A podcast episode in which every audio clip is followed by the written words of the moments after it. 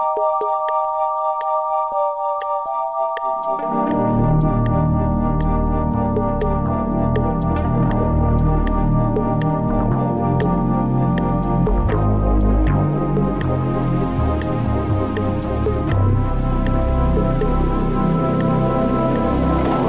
Szeretettel köszöntöm minden kedves hallgatónkat a K.O. Kultúradó podcast legújabb adásában. Ez a kortársonline.hu kulturális művészeti beszélgetős műsora.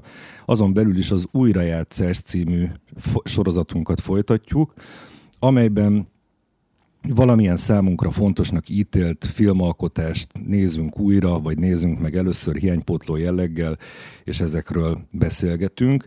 Állandó vendégünkkel, Mesiát Zina költő íróval. Sziasztok! Zsolnai Györgyel, a podcast egyik szerkesztőjével. Sziasztok! És velem, aki Falvai Mátyás vagyok. A mai adás témája az ötödik pecsét című film, amelyet már mindannyian többször is láttunk, és erre az alkalomra most újra is néztünk, és mivel ö, általában valamilyen szempontból valamilyen meghatározható szempontból fontos filmeket szeretnénk itt megtárgyalni minden alkalommal. Úgy gondoltuk, hogy ez egy olyan film, ami a, az általa felvetett morális kérdések, azoknak a boncolgatása folytán, és azoknak az egyébként művészi, tehát ezeknek a kérdéseknek a művészi színrevitele folytán egy, egy örökérvényű alkotás, úgyhogy ez lenne akkor a mai témánk. Vágjunk is bele.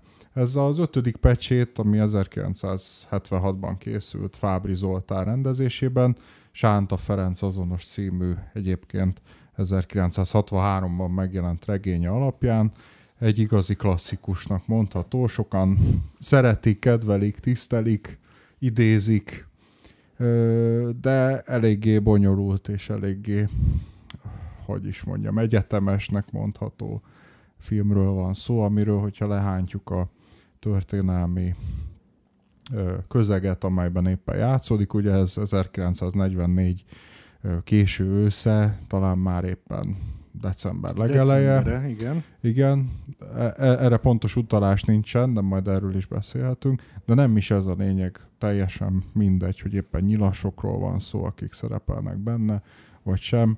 Arról a közegről van szó, amelyben a az egyén fenyegetett mód, módon szembesül valamilyen határhelyzettel, ami, ami, ami őt az emberségében és úgy általában a világhoz való és a hatalomhoz való viszonyában érinti. Most, hogy újra néztük ezt a filmet, beszéljünk arról, hogy az alapszabályokról, tehát nem fogunk szekunder filmkritikákkal és hasonló dolgokkal foglalkozni, nem fogunk a az adaptáció sikerességével foglalkozni, hogy az eredeti műhöz képest mennyire sikerült a forgatókönyvíró meg a rendező munkája, mert nem az a feladatunk, most a film itt a primer anyag, úgymond, és profi nézőként arra törekszünk, hogy arról beszélgessünk, ami minket ebben a, ezekben a filmekben a leginkább megragadott és foglalkoztatott, és hát arra hívunk minden kedves hallgatót is, hogy a mi beszélgetésünk nyomán esetleg nézze ő is újra, gondolja ő is újra azt, amit ezen a filmek kapcsán érdemes lehet. Szóval az ötödik pecsét egy kicsit érdemes talán ismertetni a történetét. Ez egy budapesti kis kocsmában kezdődik, egy asztaltársaság beszélgetésével. Tulajdonképpen, bocsánat, tulajdonképpen egy ilyen klasszikus kamaradrámaként indul, az, a, a, a filmnek az első felvonása az lényegében egy asztali beszélgetés. Igen, talán a film első 40 perce az mindvégig ott ö, játszódik. Ugye az asztaltársaság tagjai az a kocsmáros, akit Béla kollégának hívnak, és egyébként Bence Ferenc játszik, a Gyurica Miklós névre hallgató Őze Lajos, aki egy órásmester, ugye Márkus László játsza a királyt, aki egy könyvügynök, illetve Kovács Szakit, aki Igen. egy asztalos kisiparos, Horváth őt pedig Horváth Sándor. Sándor, és ide ebbe a közegbe tér be nagyjából a, az első beszélgetés első harmadánál egy művészi fényképész, Keszei Károly, akit pedig Dégi István játszik.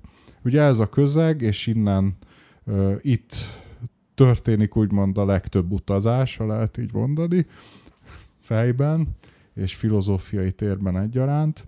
Innen azonban nem jutunk sokkal messzebbre, megnézzük a szereplőknek úgymond a hátterét, mindenki hazatér az esti kocsmázás után, és az itt elhangzottakat megemészti, és valahogy átforgatja magán, és utána másnap folytatódik ugyanez a kocsmázás, és hát aztán a történet úgy alakul, hogy ugye már azt említettük, hogy ez 1944. decemberében játszódik minden valószínűség szerint, hogy jön egy nyilas különítmény, és egyszerűen elviszi őket, vélhetően az Andrási út 60-ba, vagy valami hasonló. Habár nem tudom, úgy emlékszem, hogy elég kertvárosias környezet az, ahova elvitték, úgyhogy lehet, hogy ez inkább valami egyéb lokáció. Ez Valamilyen létesítménybe, ahol igen, ahol fogva tartanak, kihallgatnak, megkínoznak Így embereket. van. És itt ö, föltűnnek még új szereplők, ugye csak a civil ruhásként emlegetett Latinovic Zoltán, a fiatal nyilas tiszt, akit Nagy Gábor játszik, illetve egy ö, vasgyári munkásként ö, szöveges szereppel nem rendelkező ö, ilyen vértanú szerepben lévő Cserhalmi György. Az a helyzet, hogy igazából a cselekményről ennél többet nem lehet mondani, ezek tulajdonképpen a helyszíneket, meg a szereplőket Igen. mondtuk el, mert a, tehát cselekmény valójában nem sok van benne. Az, ami történik, az fejben történik meg.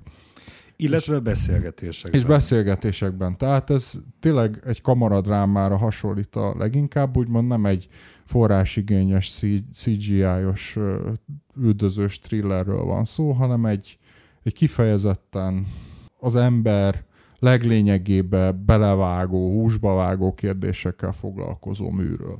Na, mik ezek a kérdések?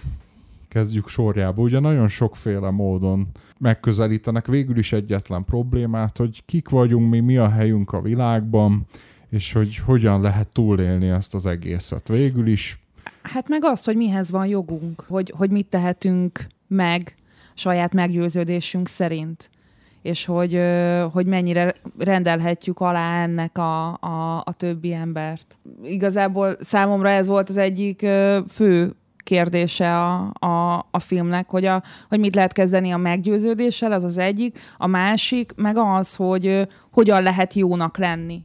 Tehát, Így hogy jó van. vagyok-e akkor, hogyha én hiszek a saját jóságomban, a saját elgondolásomnak a jóságában, ö, és azzal, hogyha ezt közvetítem mások felé, hogy ezt rákényszerítem másokra, akkor jó vagyok, vagy sem. És tulajdonképpen a hatalom kérdésével is számot vet ö, ilyen formán, mert feltételezi azt, hogy, hogy az, aki, ö, aki hatalmat gyakorol, az meg van győződve a saját jóságáról, és akkor innentől kezdve az jó lesz, vagy nem. Hát legalábbis Keszei, ez a kocsmába ö, betévedő művészi fényképész, ő legalábbis ezt mondja. Tehát ő azt mondja, hogy az igenis respektálható, hogyha valaki hisz abban a gondolatban, eszmében, amiről, amiről, amit ő helyesnek tart, és még annak árán is, hogy ezt másokra rákényszeríti, tehát hogy, hogy, hogy ennek az érvényre juttatásán fáradozik, és ebben a, ebből a szempontból a keszei például az, hogy ezt milyen eszközökkel teszi, egy ilyen meggyőződéses ember ezt nem vizsgálja. De valóban valahol ott lehet keresgélni, hogy mi az erkölcsös, mi a jó, nem? Ez nem. egy olvasat, szerintem mélyebben kezdődik a probléma, de ez már, a, ez, ez már szerintem a felszín. Hát a probléma ott kezdődik, hogy egyáltalán magáról a háborúról kezdenek el, beszélgetni, kezdenek el beszélgetni, hiszen hiszen egy háborús helyzetben vagyunk, lehúzott spaletták mögött éjszaka, elsötétítve a bombázásoknak a fenyegetésében összegyűlik néhány férfi, és múlatja az időt. Nyilvánvalóan és elkerülhetetlenül a, a, a háborúra, a háború természetére terelődik a szó, és valahogy azt próbálják a beszélgetés elején megfejteni, hogy miből ered egyáltalán a háború. És valami olyasmire jutnak, hogy végsősorban az eltérő vélemények megütközése, és az eltérő vélemények, vagy a véleményeknek, vagy az álláspontoknak, vagy a meggyőződéseknek az érvényre juttatásának a módja az, ami, ami mondjuk a háborút okozza, vagy elkerülhetővé teszi. És egyébként csak ehhez, hogy az olyan szép, hogy a film úgy kezdődik, hogy egy karajt uh, letesznek az asztalra, és aztán elkezdenek arról beszélgetni, hogy hogyan kell elkészíteni a karajt. És itt van Már az első az nem karaj szűgy. szerintem. Akkor a szűgy. Mert a Ja, karaj bocs. az, amit mindenki előtt titkol király úr, és A- aztán lebukik, igen, hogy van nála egy karaj is, amit ott a nője előtt nem akar Igen. prezentálnia, hogy csak a karaj, csak azt ne, de aztán azt is oda kell adni a szeretőjének. De igen, ez, ez micsoda? Pontosan nem, nem, nem emlékszem. Nem karaj, mert tudom, hogy nem karaj, de Vagy borjú, vagy marha szegy. Marha szegy, szegy, nem igen. úristen. Szegy. Szügyig va- va- vannak a Igen, szegyben, hát igen. nem akkoriban. Arról beszélnek, hogy hogyan lenne érdemes ö, megspékelni ezt a szegyet, és hogy milyen tölteléket Igen, tehát egy ilyen klasszikus gyártani. tarantinói, ö, ilyen, ilyen súlytalan témának a, a, az ilyen ö, körüljárásából. Csak nem a indul el borra valóról beszélgetés. beszélnek. Meg nem a, nem a cheese royale vagy nem tudom én, hanem itt most a szegyről. Na de igen, de hogy ez is egy olyan apró véleménykülönbség az elején, ami aztán fel lehetne, amit aztán fel lehetne nagyítani, és rá lehet olvasni arra, hogy milyen véleménykülönbségekből lesznek akár háborúk, vagy bármi más Igen, és konfliktusok. mivel ezek jámbor emberek, ezért úgymond a, a szegyből nem lesz végül is igazi háború, pedig ugye azt mondja király úr, így titkosan megsúgja Kovács Szakinak, hogy már pedig akkor jó a szegy, hogyha kis darabolt téli szalámit is rakunk bele, és akkor Béla kolléga ezt meghallja, akkor felháborodott, mondja, hogy hát egy dekadens... nagyon hozzá. szörnyű elgondolás, mindegy, de hogy az az érdekes, hogy, hogy azért ezek tényleg kis dolgok, de itt is azért már ez alkalmas arra, hogy ugrassák egymást. Tehát, hogyha mondhatjuk azt, hogy ez, ez a szegy történet egy ilyen kis betét története az egésznek, ami a nézeteltérésekről szól, akkor az érdekes, hogy ők bár vitatkoznak, de azért ugye itt nem történik, nem viszi kenyértörésig a dolgot, de azért Béla kolléga mondja, hogy na, rakod bele fokhagymát, ha? vagy ó, túl sokat is rakod bele. Egyébként nagyon, nagyon érdekes a dinamikája ezeknek a beszélgetéseknek, hogy nagyon teatrálisan viselkednek. Tényleg ez, mintha ezzel szórakoztatnák magukat, hogy hogyan tudják fölbosszantani magukat a másikon, meg a másikat hogyan tudják fölbosszantani, de Isten igazából azért ők mégiscsak valamilyen baráti közösséget alkotnak, még hogyha van is benne távolságtartás is. Tehát Ez fontos, hogy ezt említed, mert ugye van egy olyan szereplő benne, és még nem lépett be a fényképész, Gyurica úr, aki mindenféle megjegyzést kap folyamatosan, hogy a nem tudom én kis pihés angyalkákkal mit művelt, vajon meg, meg nem tudom én, hogy vajon hogyan perverszkedett előző éjszaka, mert ugye mindig van egy-két ilyen igazán nem odaillő beszólása, vagy provokatív megjegyzése, és akkor ezt a társaság másik három tagja mindig úgy olvassa, hogy hát ezek a froclizások, ezek az ő kiállhatatlan természetéből fakadnak. És ugye amikor nézi az ember elsőre ezt a filmet, akkor az a képe alakulhat ki valóban, hogy hát ő az a, ő a kakuk tojás a társaságban, és ő az, aki teljesen antiszociális, aki valóban kellemetlenné tudja tenni magát. Kellemetlen megjegyzésekkel, kellemetlen kérdésekkel. Ugye visszatérő mondás az, hogy miért akkor talán nem hal meg. Tehát, hogy gyakorlatilag mindent ebből a perspektívából tesz mérlegre. ilyen királyurat is rendszeresen ugratja, ugye azt mondja, hogy Európa, meg azt mondja, hogy és majd vesz telefonkészüléket, és azt mondja bele, hogy halló, vagy, Vagy aló, vagy igen, hello. Igen, igen, tehát, Igen, tehát a, a, és mondja a király úr, hogy egyébként maga olyan, ne figyeljenek rá, mondja aztán a fényképésznek is, amikor betér, ne figyeljen rá, olyan, mint a, a nem is tudom, a patikus papagája, vagy nem tudom minek a papagája, mindig köszön, jó napot, jó napot, és erre mondja Gyurica úr, Nagyon okos papagáj, mondja. Mindig ugyanazt mondja, igen. De akkor beszéljünk egy picit a személyiségekről, mert ahhoz, hogy a további beszélgetésünket azok, akik esetleg nem látták a filmet, jobban tudják követni, abban szerintem kulcsfontosságú az, hogy milyen személyiségű emberek ülnek ennél az asztalnál. Gyurica úrról beszéltünk, ő az őzelajos karakter. Ugye ez órás mester, akiről csak annyit tudunk, hogy szívja a cigarettáit, és nézi néha legyeket a plafonon. Tehát, De hogy... gyakorlatilag ilyen élő halottá merevedve. Tehát egy rendkívül hát melankolikus vérmérsékletű embernek lehetne leírni, de hát itt azért ennél komolyabb traumákat is lehet sejteni a háttérbe. Egy rendkívül pessimista, rendkívül kiábrándult ember, aki ezt a kiábrándultságát, ezt időről időre megméri mások, más embereken provokatív módon, talán Legalábbis a kiábrándult, kiábrándult szó az jó egyébként, de nekem, nekem inkább az cinikus jut eszembe, tehát az, hogy ezek a beszólásai, már mint akár filozófiai értelemben is, ez az ógörög cinikus hozzáállás, hogy akkor nem tudom én minden teljesen kiforgatva visz végig, és aztán látjuk, hogy ő, ő egyébként az, aki a műnek a nagy feladványát is bedobja, a, és úgymond ő dobja be az egész nagy pocsolyába a követ, ami aztán tovább fodrozódik. De menjünk tovább, a következő szereplő. Király úr? Király úr, igen, ő a könyvügynök, aki a Marhaszegyet hozza. Egy, egy Hieronymus Bosch albumért ö, cserélte el. És egy, egy Románise Baukunst. igen. Igen. Egy elképesztő snob figura. Igen. Snob, ő, nyilván ezt az ilyen művelt, vagy feltörekvő ö, polgári réteget jeleníti meg, ö, aki egy szenvedélyes természet, szellemes is, de nem ö, mély, nem mély személyiség, és aki abszolút a, a nem tudom én, vágyak, örömek, Örömök. örömöknek a hódolója. A, a, a hódolója, a rabja, és nem tud betelni, mohó módon próbálja mindazt kinyerni az életből, ami örömet tud okozni, és a legnagyobb problémája az, mint ahogy ezt meg tudjuk, megsejtjük, hogy ez a világ, ami körülöttük van, akkor ez nem engedi, hogy több örömöt tudjon belőle kifacsarni magának. Tehát egy hedonista figura alapvetően. Abszolút hedonista, ő az, aki ugye itt a, eleve a szegy történetet is behozza, és erről kiesen értekezik ott az asztalnál, hát pont abban az időben, amikor tényleg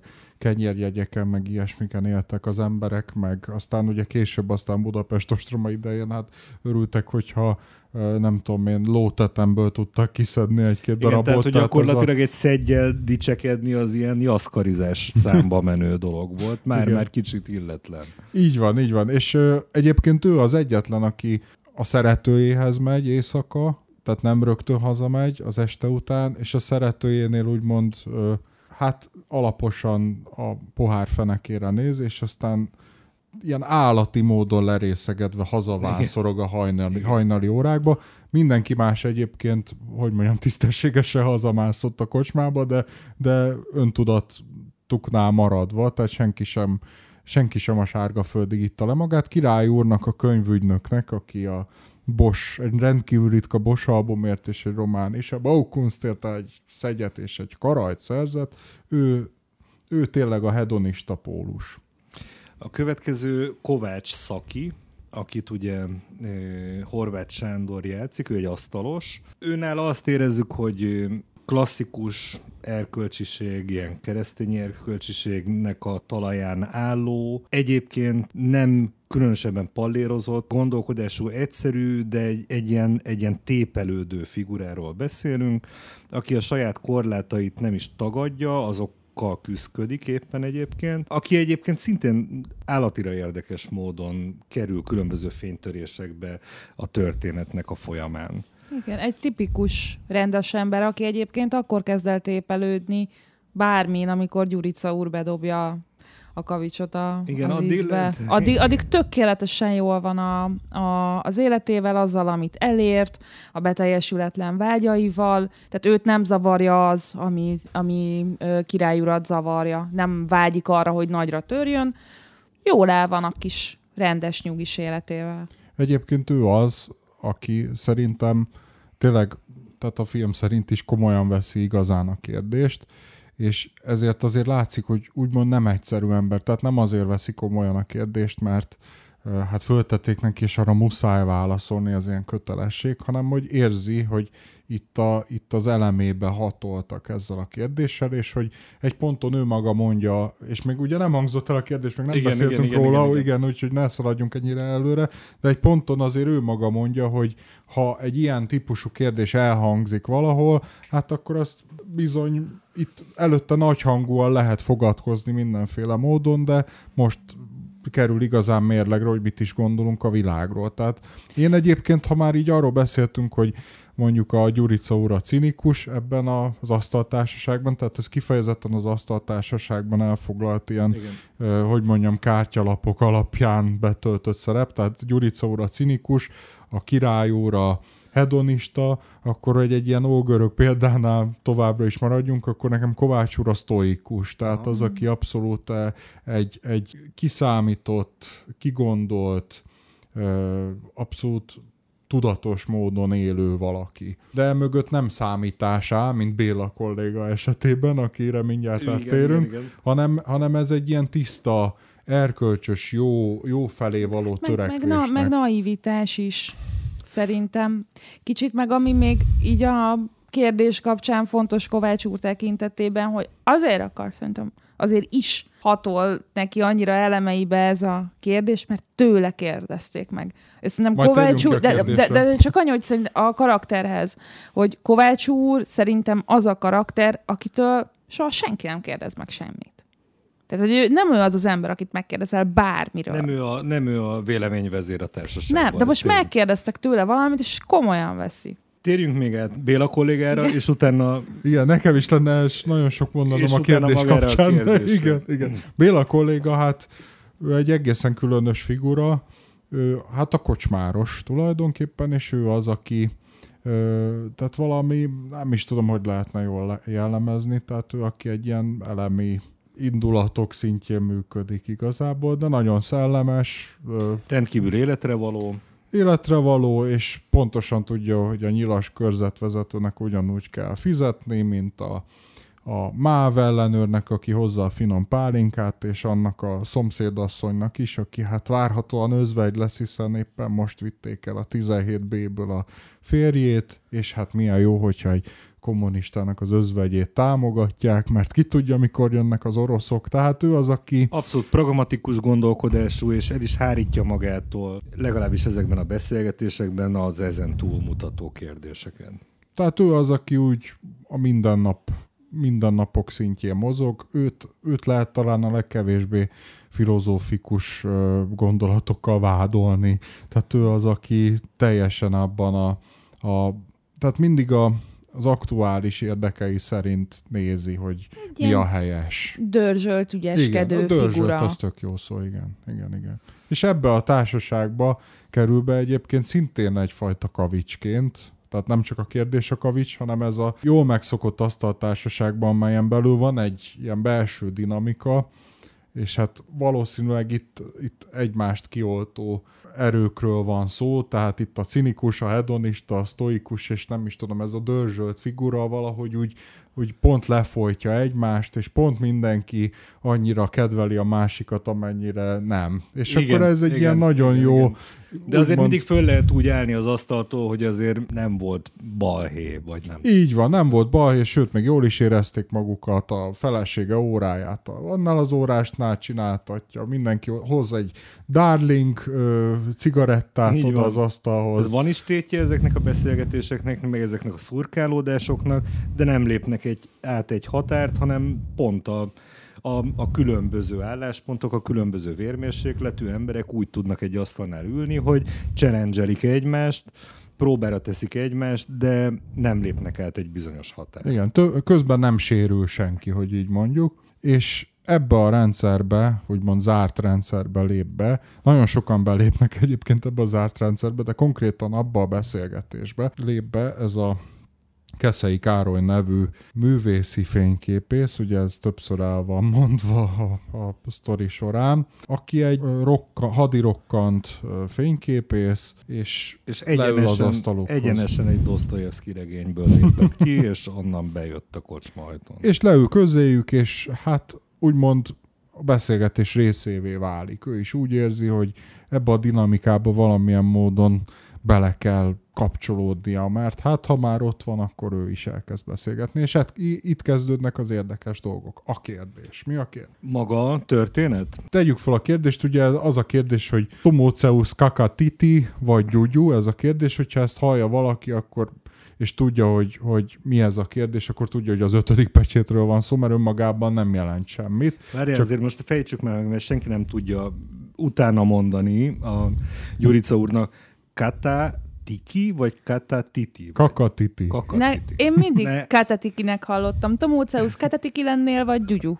És ezzel így el is viccelnek okay. egyébként, hogy az a Timóteusz Tiki, ez izé, igen, tehát igen, ott igen, igen, szinte igen. senki nem tudja kimondani. Gyurica úr direkt olyan nevet talált, ami kellően frocliz mindenkit, amikor kimondja, és a gyugyú az úgy könnyű megjegyezni, az, az ott mindenki számára azonosulható is szinte, tehát még ebbe is van egy ilyen adag cinizmus, hogy ezt, ezt sikerült így kiválasztani. Azon gondolkozom, hogy Tomoceus Katatiki vagyok, vagy Gyugyú. Igen. És mivel az előbbit nem tudja kimondani az ember, ezért hajlamos az utóbbit mondani, nem?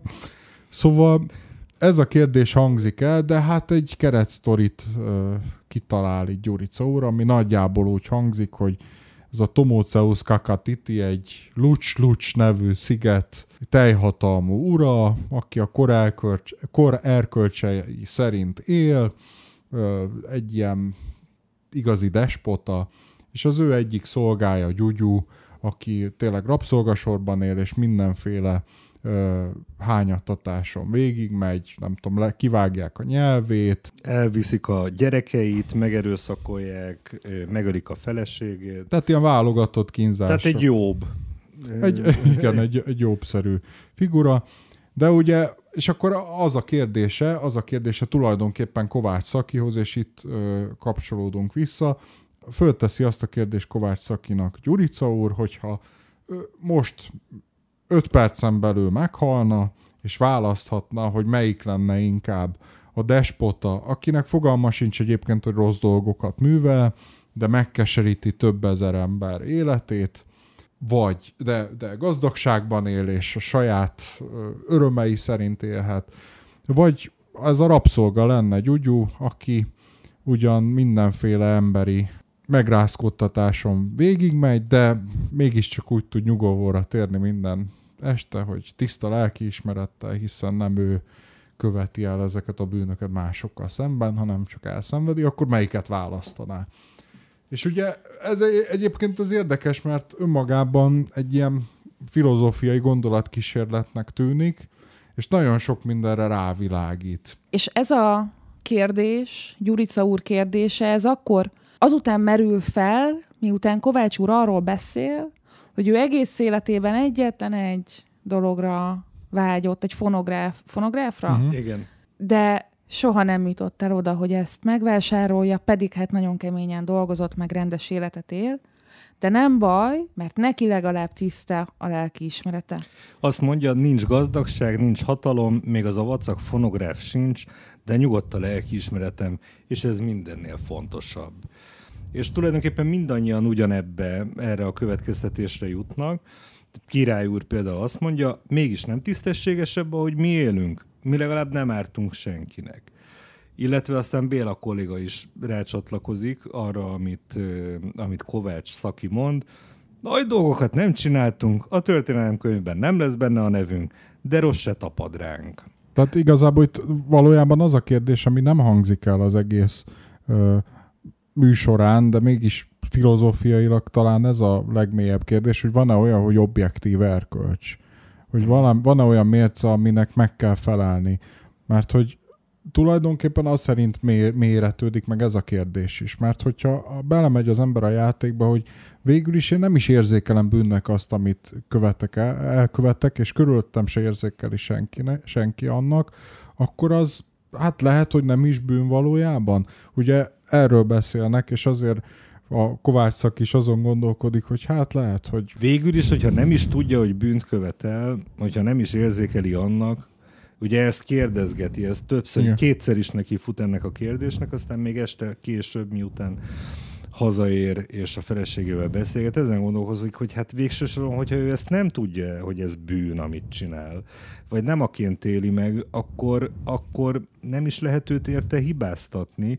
Innentől kezdve, ha az a kérdés, hogy melyik a vonzó pozíció, az a pozíció, amelyik szenvedéseket okoz neked, elviselhetetlen szenvedéseket, vagy pedig az, ahol tulajdonképpen hatalmadban érett halál ura vagy, még sincs lelkiismert furdalásod, hiszen nem bűnként éled meg ezeket a tetteidet, akkor végsősorban lehet, hogy mégiscsak, ha választani lehet a kettő közül, akkor inkább Tomóceusz lennék, mint Gyugyú.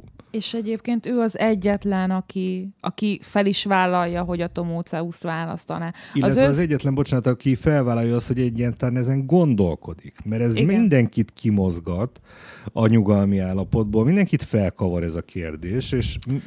Mindenki gondolkodik rajta, gondolkodik. csak a maga módján gondolkodik. Tehát a hedonista ö, király például az ágyban fetrengve félrészegen mondja, na majd gyugyú, padok, én majd, persze, hogy Tomóceusz izé lennék, mert hogy ő úgymond zsigerből mondja ezt, ő, ez olyan válasz, amit nem mondanak ki, mert szégyelni való, úgymond, de azért ő is megadja a választ, az a hedonista válasz az hogy dehogy szenvednék, hát éppen izé ott a nőjével hegyeg, és issza száz számra a pálinkákat, hát ott ő megadja a választ, és a Béla kolléga is megadja egyébként, amikor, amikor a, a saját feleségét ott magához hívja, és mondja, nem, majd úgy, nem, hát Toboceuszta. Tehát mindenki megadja a választ tulajdonképpen, csak ugye az az érdekes, hogy ki milyen módon adja meg. Tehát, hogy Béla kolléga a számító ember módján, a királyóra hedonizmus útján, és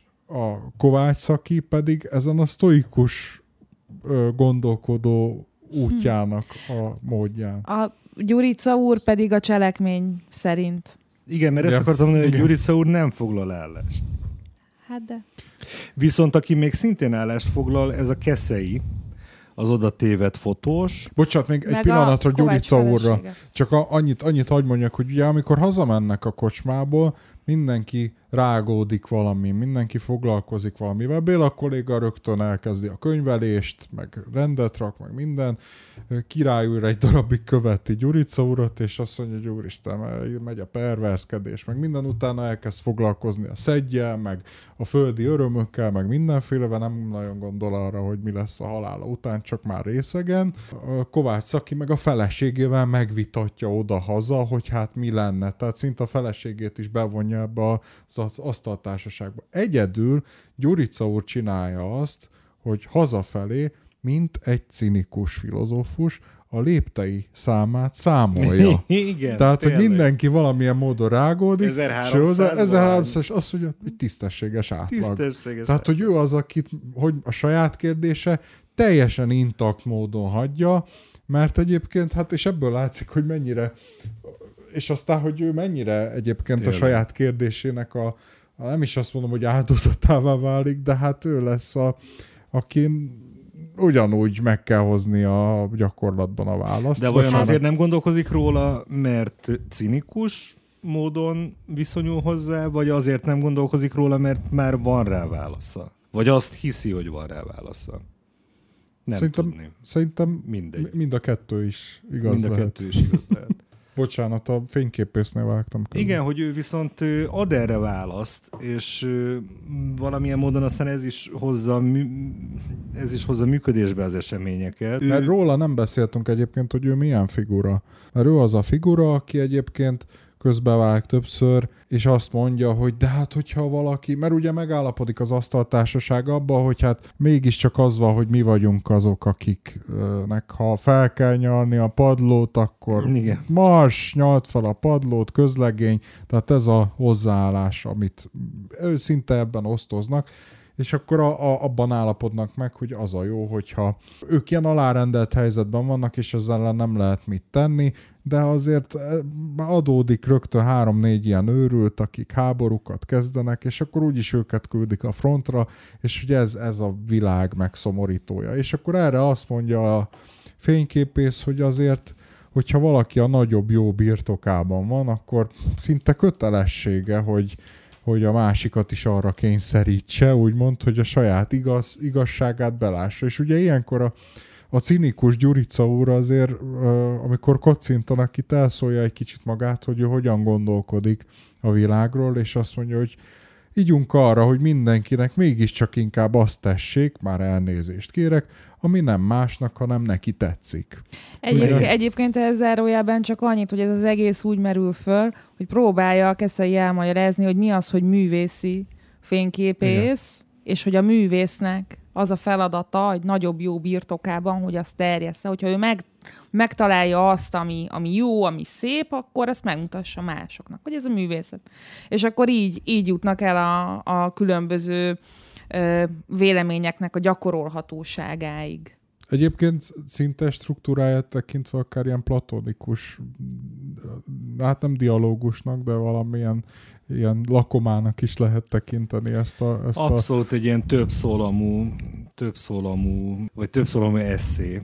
Tehát, hogy szinte regényszerű vagy filmszerű történések, legalábbis a filmnek az első körülbelül egy, több mint egy harmadában nem is nagyon történnek. Tehát, hogy tényleg egyetlen egy asztal körül forog a kamera, egyébként azt is nagyon hipnotikusan teszi, hihetetlenül erős jelenléttel vannak ott ezek a szereplők, és azért itt térjünk ki arra, hogy elképesztően kvalitásos színészek, rendkívül szuggesztív játék a kíséri ezt az egészet, még akkor is, hogyha egy kicsit színpadi előadásszerű az egész, és érezzük a színpadiságát, vagy a színházi élményt átszüremleni a filmbe, és a háttérben ott szól az öreg Verkli, vagy nem is tudom pontosan mi a megnevezése ennek a, ennek a zenegépnek, amiben Vukán György Jukebox. által Vukán György által komponált, groteszk verkli dallam szól újra és újra, vagy hát időnként tagolva ezeket a...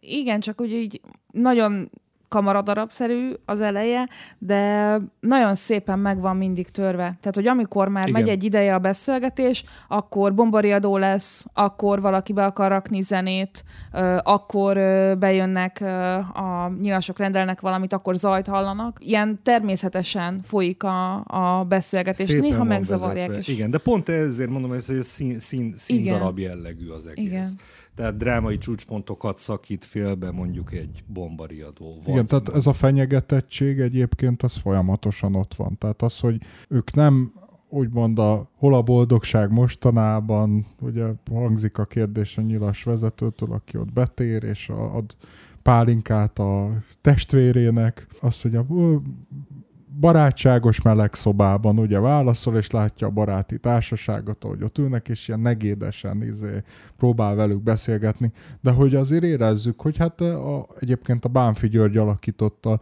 nyilas figura, az nem egy barátságos ember, aki éppen csak ide betért, hanem bizony fenyegető, itt bármikor... Fenyegető figura, igen. Igen, abszolút. tehát hogy nem arról van szó, hogy ők egy ilyen teljesen elszigetelt közegben filozofálgatnak, hanem arról is szóval, hogy amiről beszélnek, annak bizony bizony tétje is van. Hát olyannyira tétje van, amit gyök, gyönyörűen leír az a jelenet, hogy a beszélgetés egy pontján hallják, hogy valakit üldöznek az utcán, fegyverropogást is hallunk, és egy segítségkérést, egy jajkiáltást hallunk, hogy segítsenek annak, akit éppen üldöznek. És Béla kolléga oda megy az ajtóhoz, és ráfordítja a kulcsot arra az ajtóra, amit aztán a menekülő ember később elkezd rángatni, hogy az üldöző elől el tudjon bújni, és végül tovább megy, és hát nagy valószínűséggel le is lövik, mert utána még további puskaropogás vagy pisztoly, pisztoly hangokat hallunk, és nem tudjuk, hogy meghalt-e vagy se, de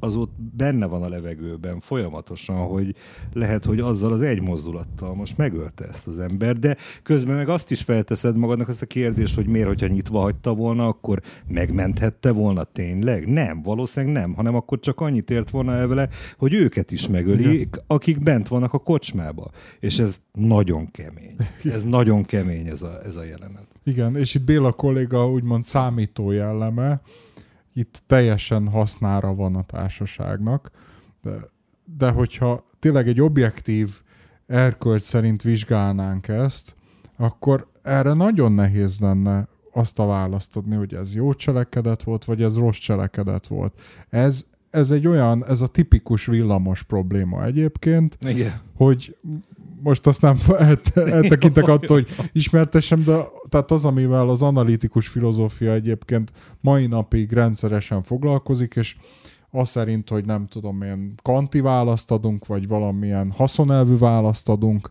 az szerint lehet szemlélni a világot. De hát az a kérdés mégiscsak a legvégén, hogy ezek fölött kell lennie valami olyannak, ami, ami egyetemes ö, igazsággal bír, mert nem lehet cserélgetni az erkölcsöket. És ezért érdekes, hogy tényleg itt egy, ha egy kicsit úgy szemléljük, hogy, hogy filozófiákként szemléljük ezeket a figurákat, akkor egy, egy nagyon idegen képletet kapunk, de hogy ők húsvér emberek valójában, és ez a szörnyű az egészben, hogy és itt fordul át egyébként a történet is, hogy tényleg nem gondolatkísérletekről van szó, hanem arról, hogy ami egyébként mikroszinten megvan a filmben is, tehát amíg a kérdés nem hangzik el, addig lehet nagy hangon beszélni, meg fogadkozni, meg így tennénk, meg úgy tennénk, aztán elhangzik a kérdés, és onnantól kezdve, ahogy Kovács Szaki mondja, hát most már erre válaszolni kell, mert idáig nagy hangon fogadkoztunk, most meg hát tényleg itt van egy kérdés, vajon erre hogy válaszolunk, és utána a filmben is ez történik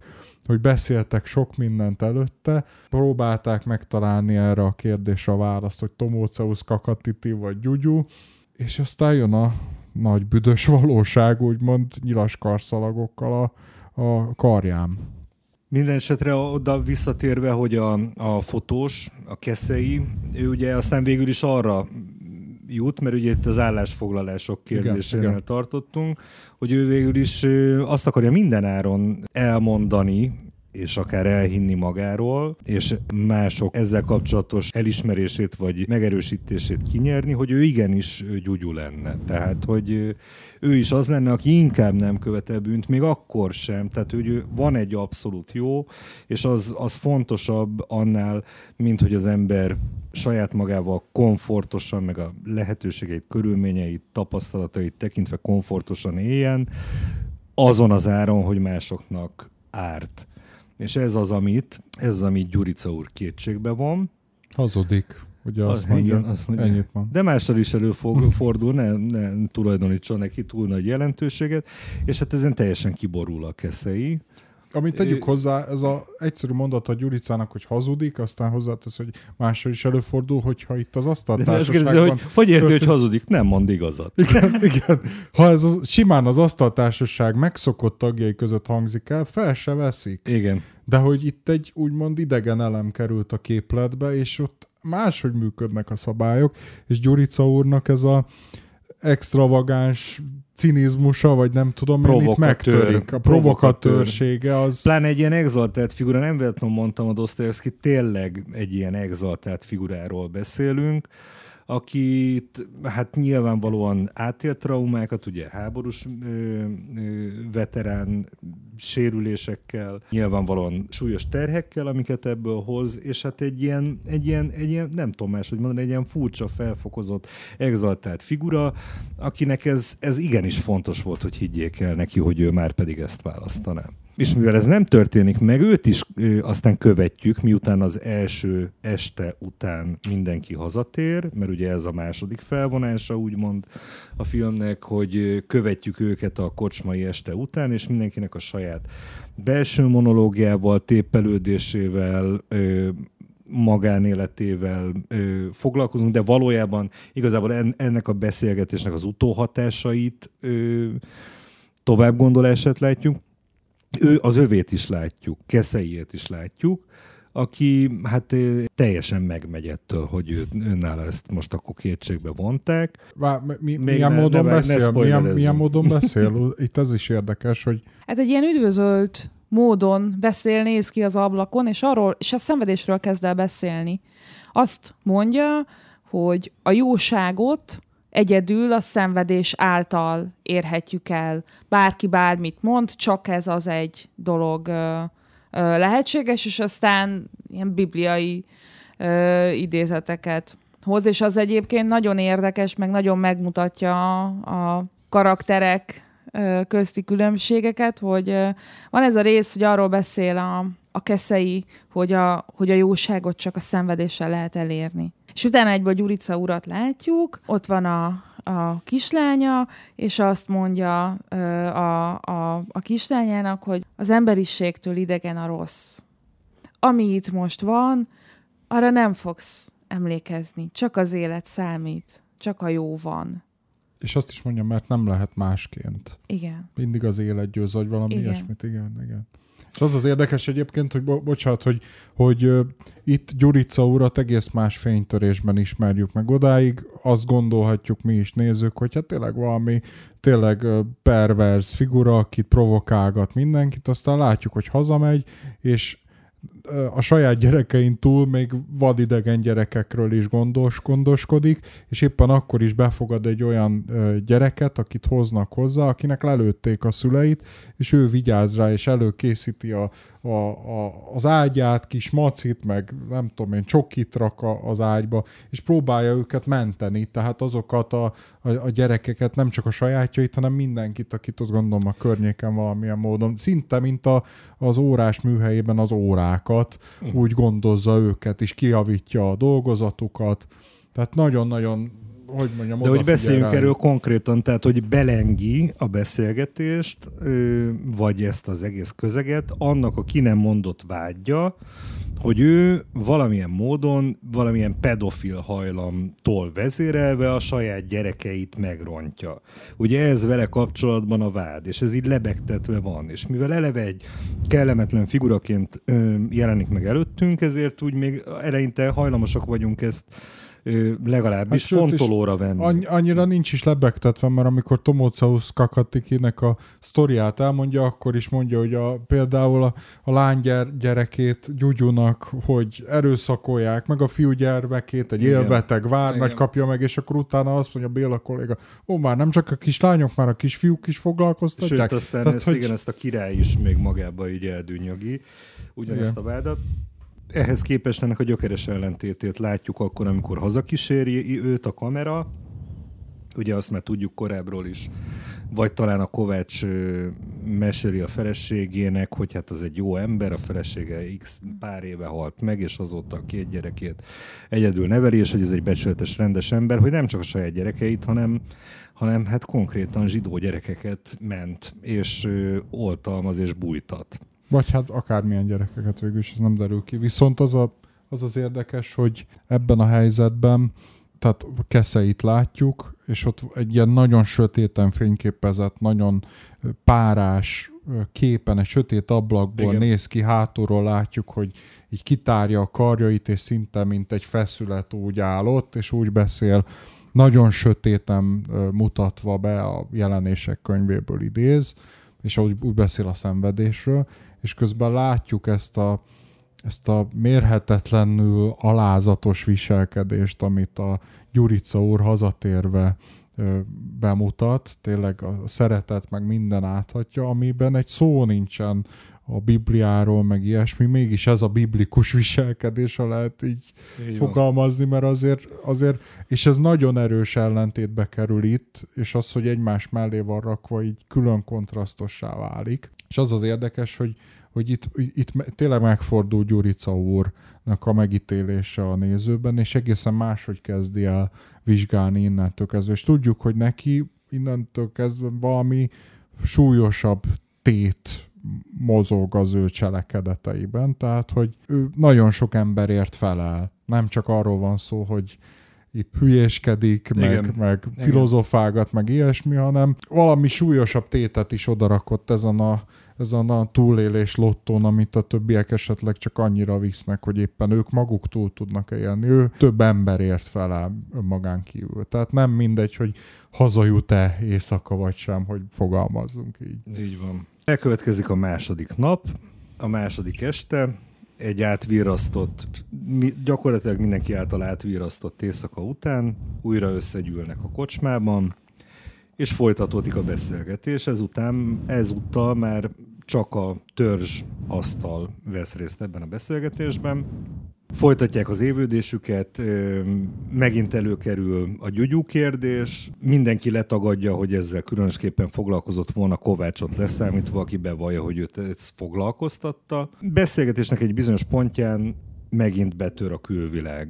Nevezetesen az előző este is őket meglátogató ö, nyilas verőlegény, további Macák, macák, macák, igen. igen É, Viszont egy új nyilas jelenik meg, ez a szőke ö, nyilas, így hívják egyébként a, a, a forgatókönyvben, akit Nagy Gábor játszik, ő jelenik meg a színen, tehát már nem az a, az a negédes modorú Bánfi György, hanem egy kifejezetten irritáló figura Így lép van. be az ajtón. elviszik a társaságot egy valamilyen létesítménybe, amiről már korábban is ejtettünk szót. És akkor itt, itt kezdődik tulajdonképpen a harmadik felvonása ö, a, a sztorinak. Ebben a létesítményben van egy a civil nyilas, nevű férfi, egy középkorú öltönyös férfi, akit Latinovic Zoltán alakít, és aki ezt a szőke nyilas fiatal gyereket, ezt folyamatosan hát valamilyen módon így oktatgatja, okítgatja, nagyon nonchalance módon így próbálja neki megmondani, hogy akkor most ezekkel hogy kell bánni ezekkel az emberekkel.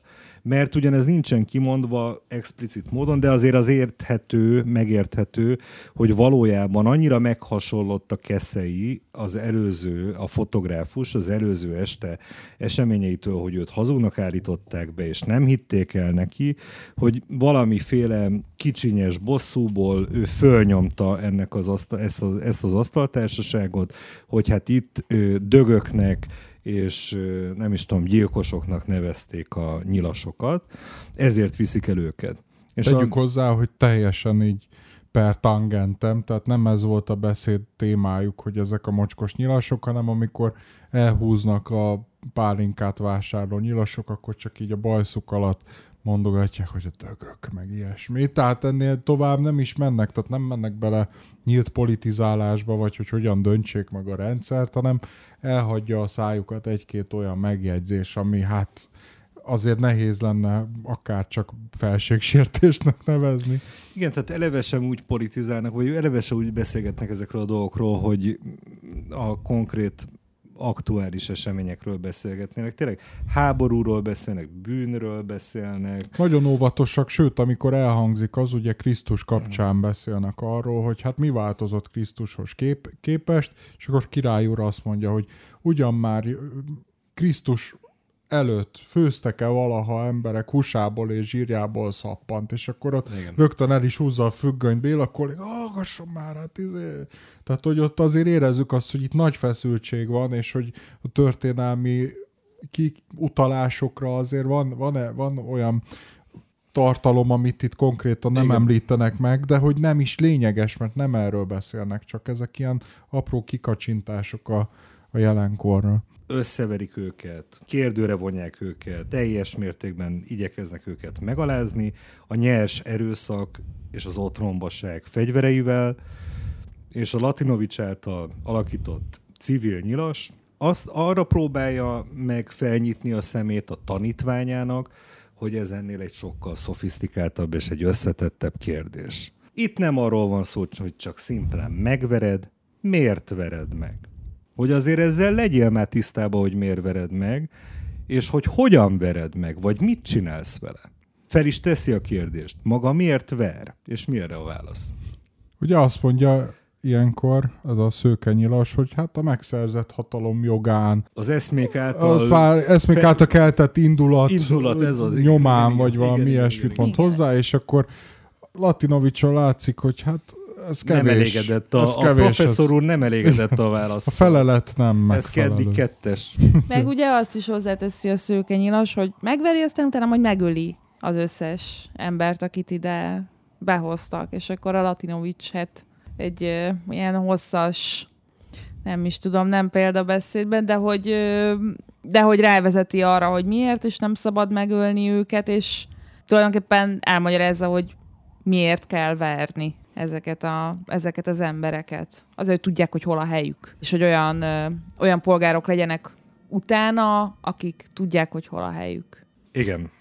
Szerintem egy kicsit összetettebb azért a kérdés, tehát nem csak arról van szó, hogy hol a helyük, hanem úgy általában arról is van szó, hogy azért nem lehet kiírtani egy egész országot, és ugye már arról is szó van, hogy azt mondják, hogy hát miért kell megverni, ha utána kivégezné, tehát hogy itt ilyen Igen. erőgazdálkodási szempontból is beszél, hogy annak nem sok értelme van, viszont azt mondja, hogy ilyen valódi élő kadávereket, ugye tetemeket franciául legyártani, akik aztán hazamennek, és, és élik az életüket, szuszognak, és közben utálják önmagukat, mert ez is fontos elem egyébként, tehát nem csak arról van szó, hogy meg kell őket verni, és utána gyűlöljék azt, akik megverték őket, hanem hogy úgy legyenek úgymond pedagógiailag megverve, és kiképezve, hogy utána dolgozzon bennük valami önutálat. Hát úgy Igen. kezdődik, bocsánat.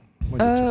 mert hogy ez az egész úgy bomlik ki, hogy ez a szőke nyilas azt mondja, hogy na de hát kérem, azért ez mégiscsak egy bagátel ügy. Igen, tehát próbálja lebeszélni arról, hogy hát végül is ez egy begetelügy, tehát nem kell vele annyira foglalkozni, de azért valamennyire izé, Igen, bagatell ügy, azt mondja, a pártházra bombát dobtak, megölték két testvérünket, stb. Ezek, ezek nem bagatell ügyek, és azt mondja, ezek azt mondták a civil ránk, hogy ruhás- vagyunk, igen. aztán hazamennek aludni. azt mondja a civil ruhás, hát pont fordítva. Az, hogy bombát dobtak a pártházra, az bagatell ügy. Az, hogy, hogy mi történt a nyilas testvérükkel, az bagatell ügy. És miért? Azt mondja, azért, mert elfogják a tetteseket, megbüntetik őket, kivégzik őket, előbb-utóbb elfogynak, gyönyörű hullák lesznek belőlük, ezt mondja nagyjából a civil ruhás. Tehát úgymond ez egy olyan probléma, amit lehet kezelni. Ez menedzsment szempontból, Igen. úgymond a Tomóceusz kakatitik menedzsmentje szempontjából megoldható kérdés. De mi van azokkal, akik úgymond egyszerű emberek, akik pontosan úgy működnek, ahogyan megismertük egyébként az asztaltársaságot, ugye az asztaltársaság tagjai elmondják, hogy ők eh, csak túl akarják élni a dolgokat, nem akarnak itt nagyon beleszólni, ha ha a, nem kerülnek be a történelemkönyvekbe,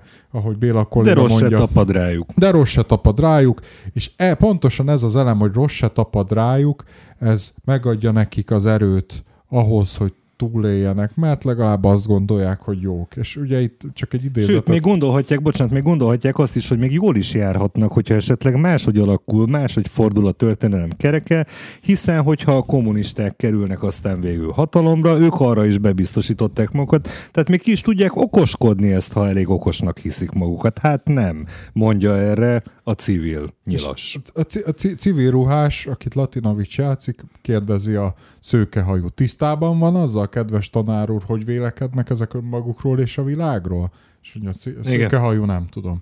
És a civil ruhás elmondja. Akkor felvilágosítom, ezt mondják, mi kis senkik vagyunk, nincs beleszólásunk a világ dolgaiba, nem tehetünk mást, behúzzuk a nyakunkat, hadd zúgjon el felettünk a történelem vihara. Nem tehetünk semmit, ki vagyunk nekik szolgáltatva, azt csinálnak velünk, amit akarnak. Hát látja, azért hoztuk be őket, hogy maga bebizonyítsa ny- nekik, hogy ez valóban így van. Hogy ez a macák, vagy hogyan hívják, betörje az orrukat, leüsse őket, ficamítsa ki a karjukat, rúgjon az ágyékukba, és maga nyugodtan mondhassa nekik, hogy a feleségük kurva. Ez a négy ember tanulja meg, hogy magának valóban jogában áll ezt mondani, jogában áll széttörni az orrukat, kiveretni a fogukat, szétrugatni a veséjüket. Maga tehát ezért ver tanár úr. Tanulják meg, hogy nekik semmit sem szabad, magának meg mindent. És ezért nem öli meg őket, hanem hazaküldi szépen őket egytől egyig. Hadd vigyék hírét, hogy mi történik velük, de hogy miért, mi a bűnük, azt nem kell tudniuk. Nem kell tudniuk ennek a kis fényképésznek a szerepéről sem. Nem is kell említést tenni róla. Legyenek bizonytalanságban, féljenek odakint a világban, bűnös és ártatlan egyaránt. Halottakat könnyű produkálni, tanár úr, de olyan halottakat, akik esznek, isznak, és úgy tudják befogni a szájukat, mint egy valóságos kadáver, az már nehezebb, de ez az igazi feladat. Ennek megközelítése érdekében, tehát maga nem valamely indulatból, hanem mindig pedagógiából ver. És mindezt kén, kényszeredetten, szinte umva mondja el. Igen, igen. Mint Tehát, aki... hogy mindenkinek ez, mindenkinek ez most egy nyűk, hogy most akkor ezt most tényleg el kell magyarázni. Na jó, akkor gyere ide, elmagyarázom. Igen. Hogy értsd már meg végre, hogy miről szól ez az egész. Me- me- megvan, ugye egy kérdezés aztán, hogy, izé, hogy, hogy, hogy sikerült végig gondolni?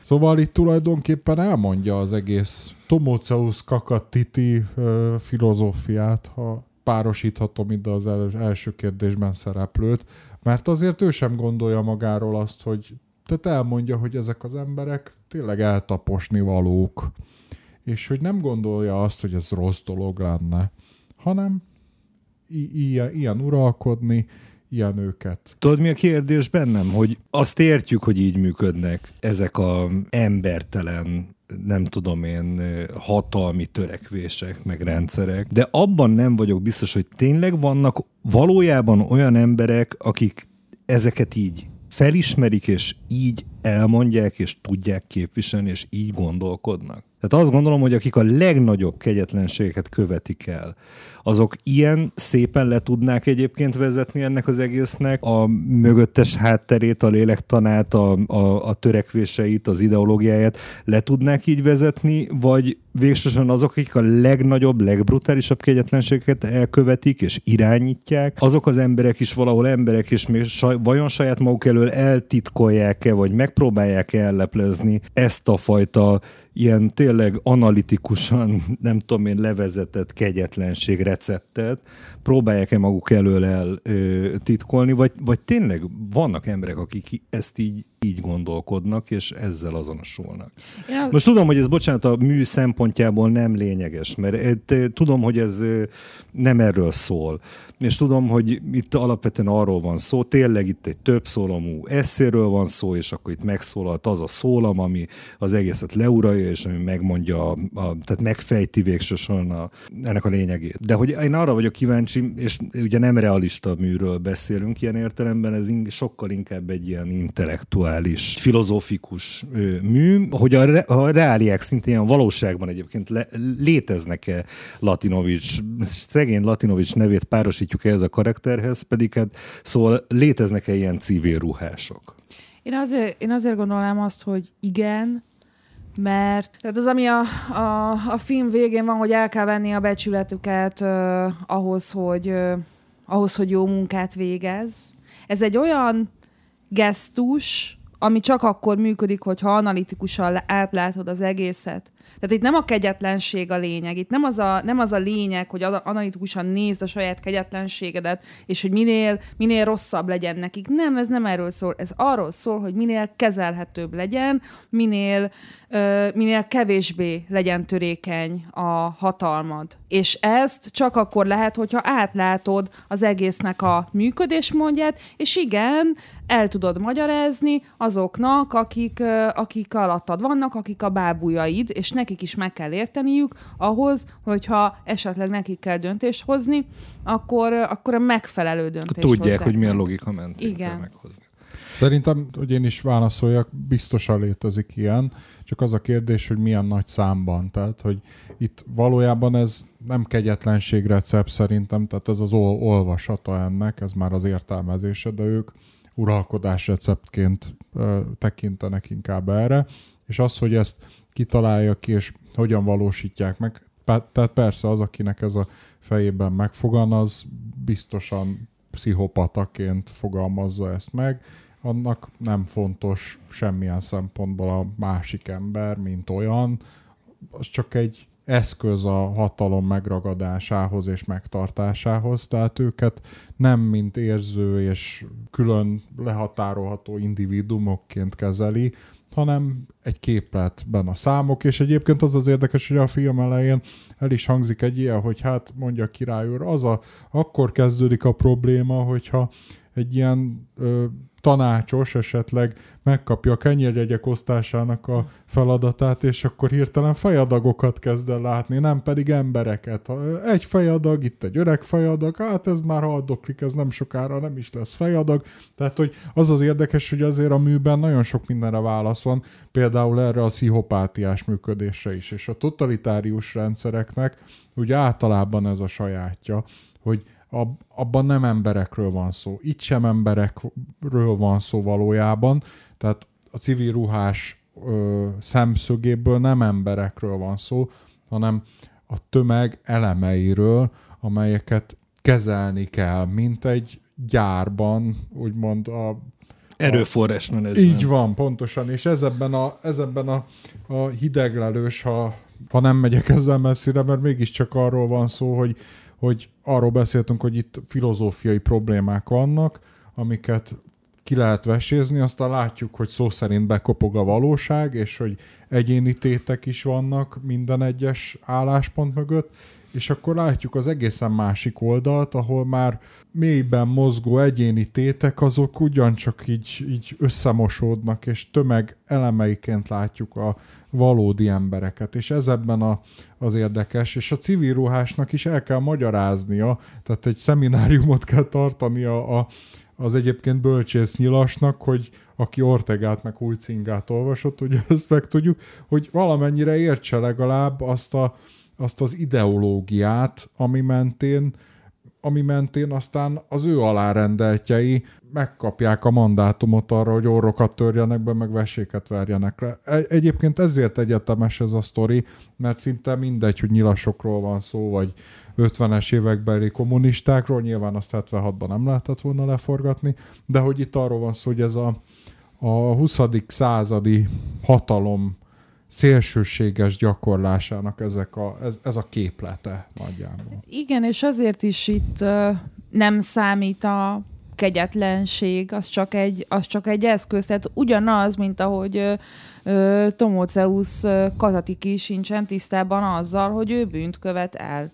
Egyszerűen csak egy megfelelő... Szinte unva sorolja, hogy szétrugják a veséjét, kitekerik, a, ezért kificamítják a vállát, tehát hogy maga, maga az eszköz nem is érdekli, tehát maga, hogy sorolja, mert az is unottan sorolja, mert hogy a részletek nem érdeklik igazából. És a korárkölcsei szerint ő egy kisebb Tomóceusz Kakatiti, aki az adott éppen a vészkorszak erkölcsei szerint 44 decemberében nem követett el bűnt, mert hogy minden hat felhatalmazása megvolt erre valószínűleg, hogy ő pártházba vigye be a, a kín, kín, kínzandó, nem tudom én, nyilas ellenes felszólalókat, és hogy ott őket ö, megkínozza. Tehát a kor erkölcsei szerint a civil ruhás is teljesen adekvát módon működik, és mi most egy másik kor erkölcse szerint ítéljük meg. Tehát megint az a kérdés, hogy van-e olyan, hogy objektív erkölcs, mert ugye a civil ruhás mondhatja azt, hogy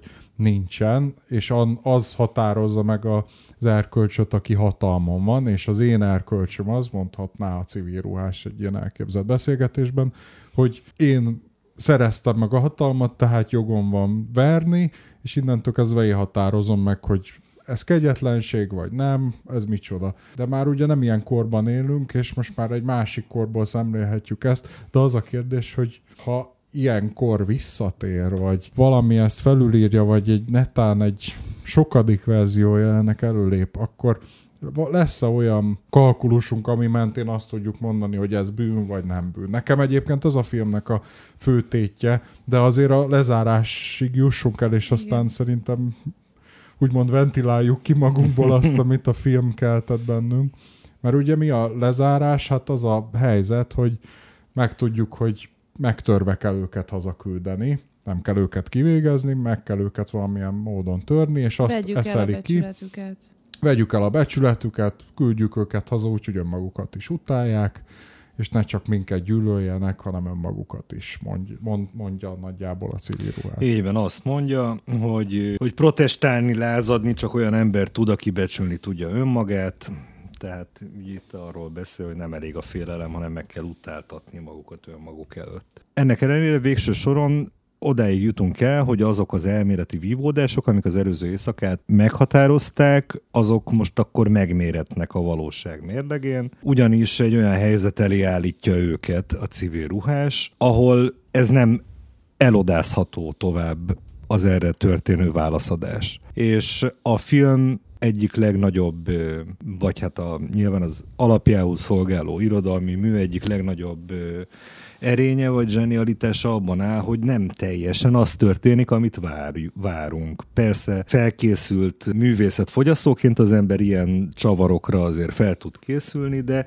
végsősorban mégis az történik, hogy akik egyértelműen Tomóceusznak a pártjára álltak, és azt gondolták, hogy, hogy ők már pedig ennek megfelelően döntenének, valamilyen módon mégis önkéntelenül is a másik oldalra kerülnek, és nem tudják meglépni azt, ami ahhoz le, amire ahhoz lenne szükség, hogy túléljenek. Konkrét helyzet az az, hogy bevezetik őket egy terembe, aminek a közepén egy megkínzott, összevert, halálán lévő, teljesen eltorzult arcú ember, egy kommunista vasgyári munkás, vasgyári munkás akit egyébként a civil ruhás egyszerűen homunkulusnak nevez.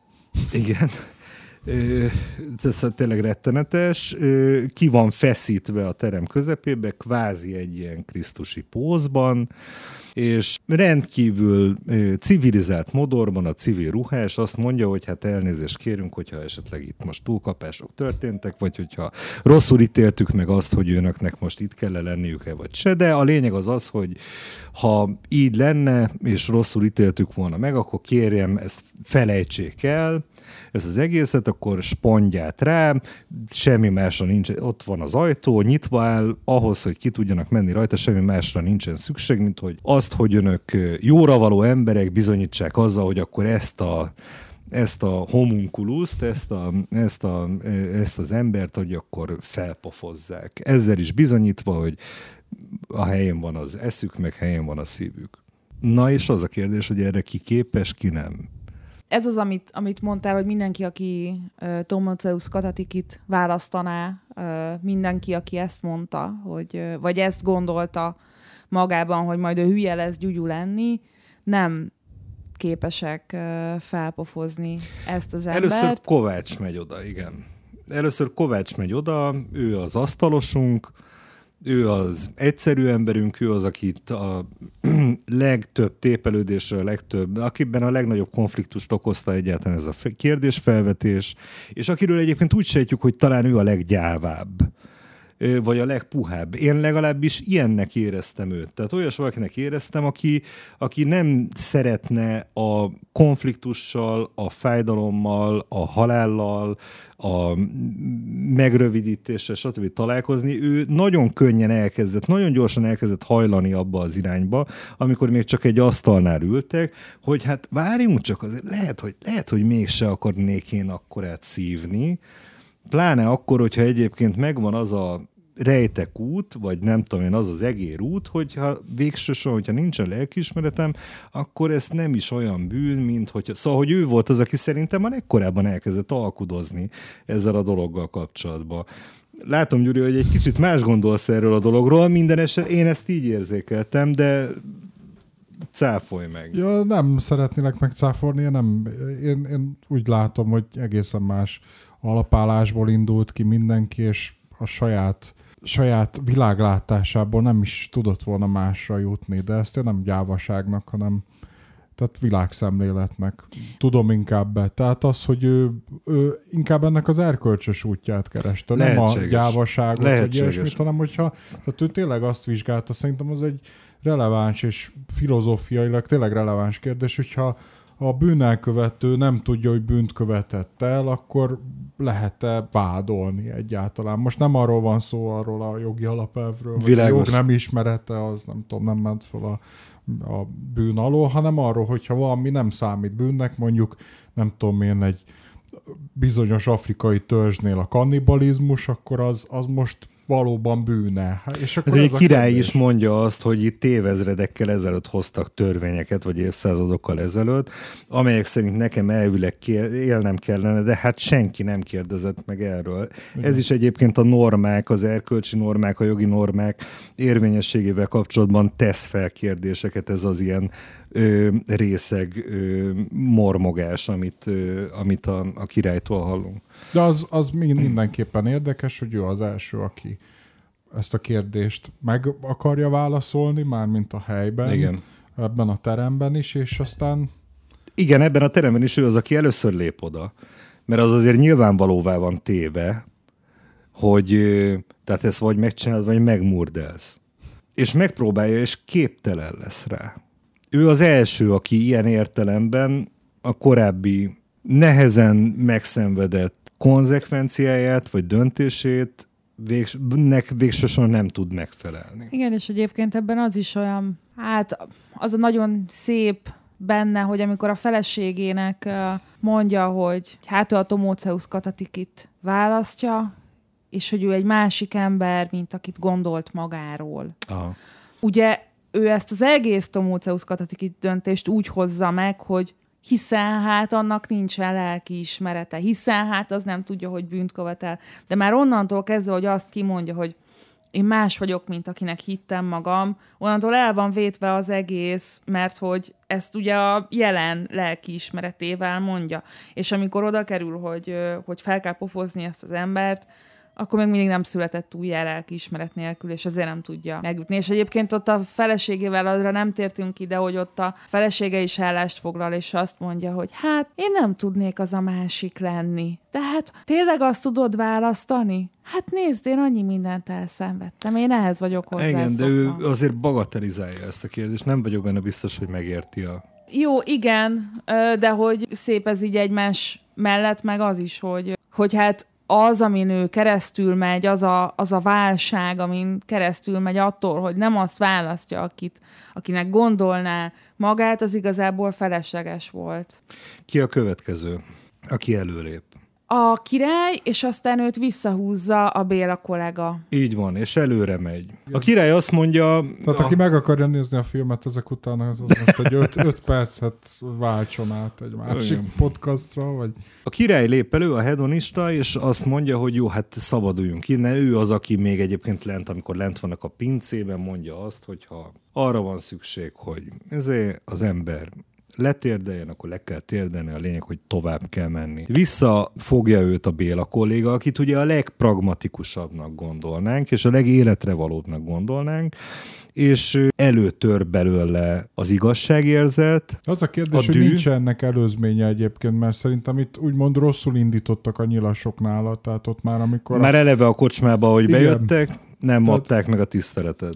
Valahogy ott, ott szerintem ott is eltört valami, mint ahogy a Kovács Szakinál, tehát Béla kollégánál, és azt hiszem, hogy az a pragmatikus kiskönyvbe számolt, ki mennyi pénzt kap, és majd hogy számoljuk ki, az ott az ő indulatán elgurult. Tehát ő addigra már nagyon meg van verve, már nagyon teljesen nagyon-nagyon a végét járja ebből a szempontból, és ak- akkor, amikor dönteni kell, ő nem tud a szokásos ö, kalkulációk mentén gondolkodni, hanem indulatból dönt. Vagy hát az a kérdés, hogy dönt -e. Tehát itt inkább egy ilyen, egy ilyen Egy ilyen intuitív cselekedet jön elő. ami teljesen nem fér össze azzal, hogy kis füzetbe vezetem azt, hogy Me- mit kap a nyilas körzetvezető, meg a kommunista özvegye. Tehát Mint meg, hogyha meg azt ő mond- ezt már elengedte. Szóval, hogy, hogy, hogy, hogy, ö, mielőtt oda vezetik őket ez elé a, ez elé a megkínzott ember elé, látjuk őket bezárva az éjszaka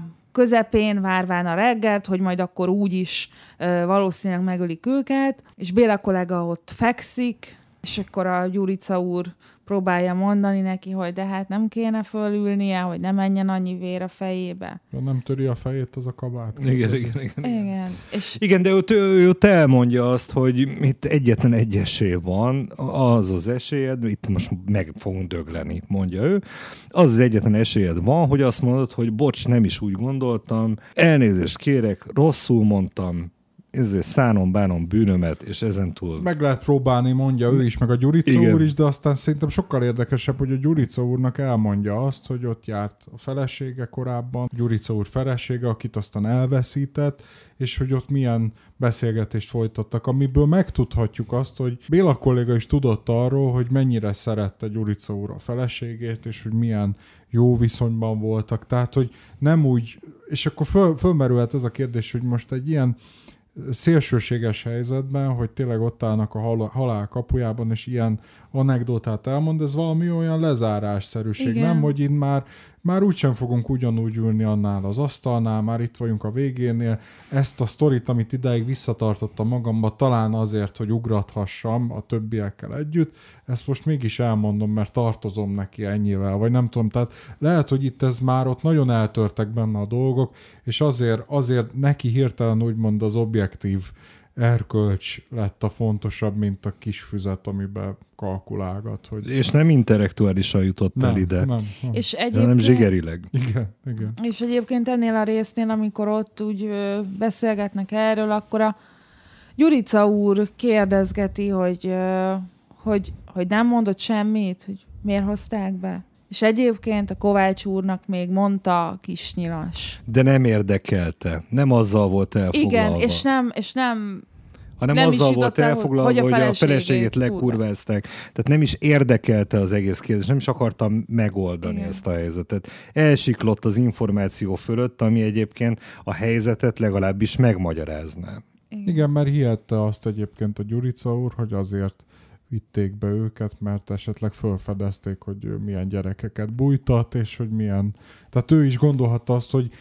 Mert ugye itt mondja pont a Béla kolléga, hogy nem, azt meg korábban mondja a Kovács szakja a feleségének, hogy mindig is tú- sejtettem, hogy valami vaj van a füle mögött Gyurica úrnak, de tisztességes vaj. Igen. Valami ilyesmit mondott. Igen. És hogy lehet, hogy ez a tisztességes vaj, itt éppen arra gondol Gyurica úr, hogy hát itt ö, ráég, és hogy azért került veszélybe az egész társaság. Nem tudják, hogy a fotós miatt kerültek ebbe a helyzetbe.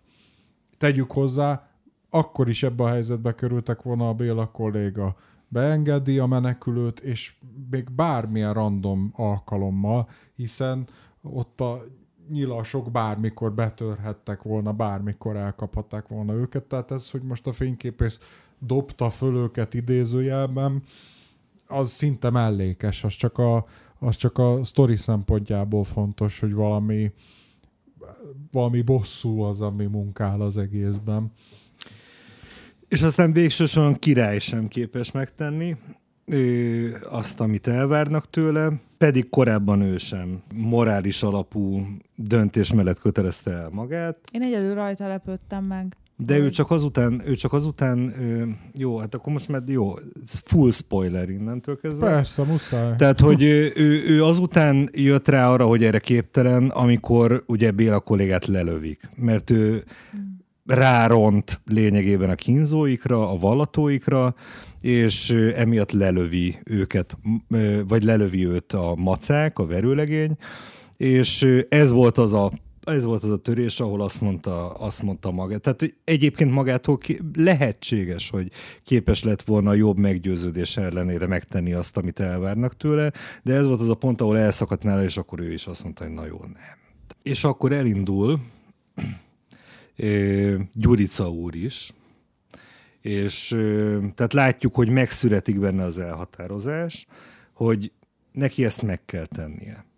És hogyha nem tudnánk azt, amit egyébként időközben a második fel- felvonásban megtudtunk róla, hogy ő másokért felelős, és ő egyébként szerintem ő simán beáldozta volna az életét, mert annyira szarna rá, de tényleg, tehát ő az, aki azt mondja, hogy hát mert akkor nem fogsz meghalni. Ő, ő a, a halálnak a gondolatával megbarátkozott. Ő szerintem azt gondolja, tehát ő azt gondolom, hogy, hogy, hogy az az ember lenne, aki egyébként történetesen ezt a pofont, ennek a krisztusi megkínzott arcnak az arcára nem rakná oda, vagy nem ütne oda, akkor, hogyha egyébként nem lenne, nem lenne felelőssége más emberek iránt. Tehát tudjuk a motivációit, egyszerűen nem engedheti meg magának azt, hogy innen nem kerül ki élve. Mert akkor az a hát nem is tudom, hát tucatnyi gyerek körülbelül, Adjon. akik ott vannak a lakásában, azokkal, azok, azoknak a, a, a, tehát az életével, életértő felelős.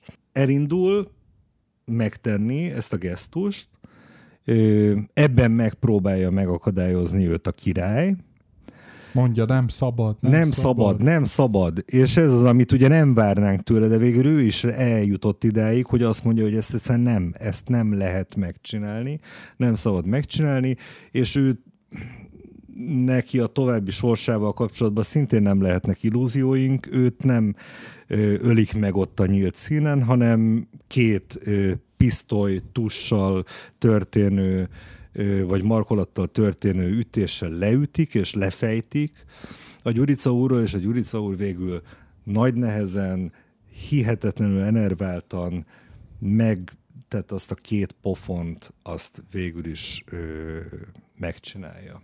És amikor kimegy erről a helyszínről, akkor föl vannak tartva a kezei, mint egy... Eltartja magától a kezeit, amivel Igen. csinálta. Igen. És úgy szól neki a, a, az őr, hogy hát tegyen már le a kezét.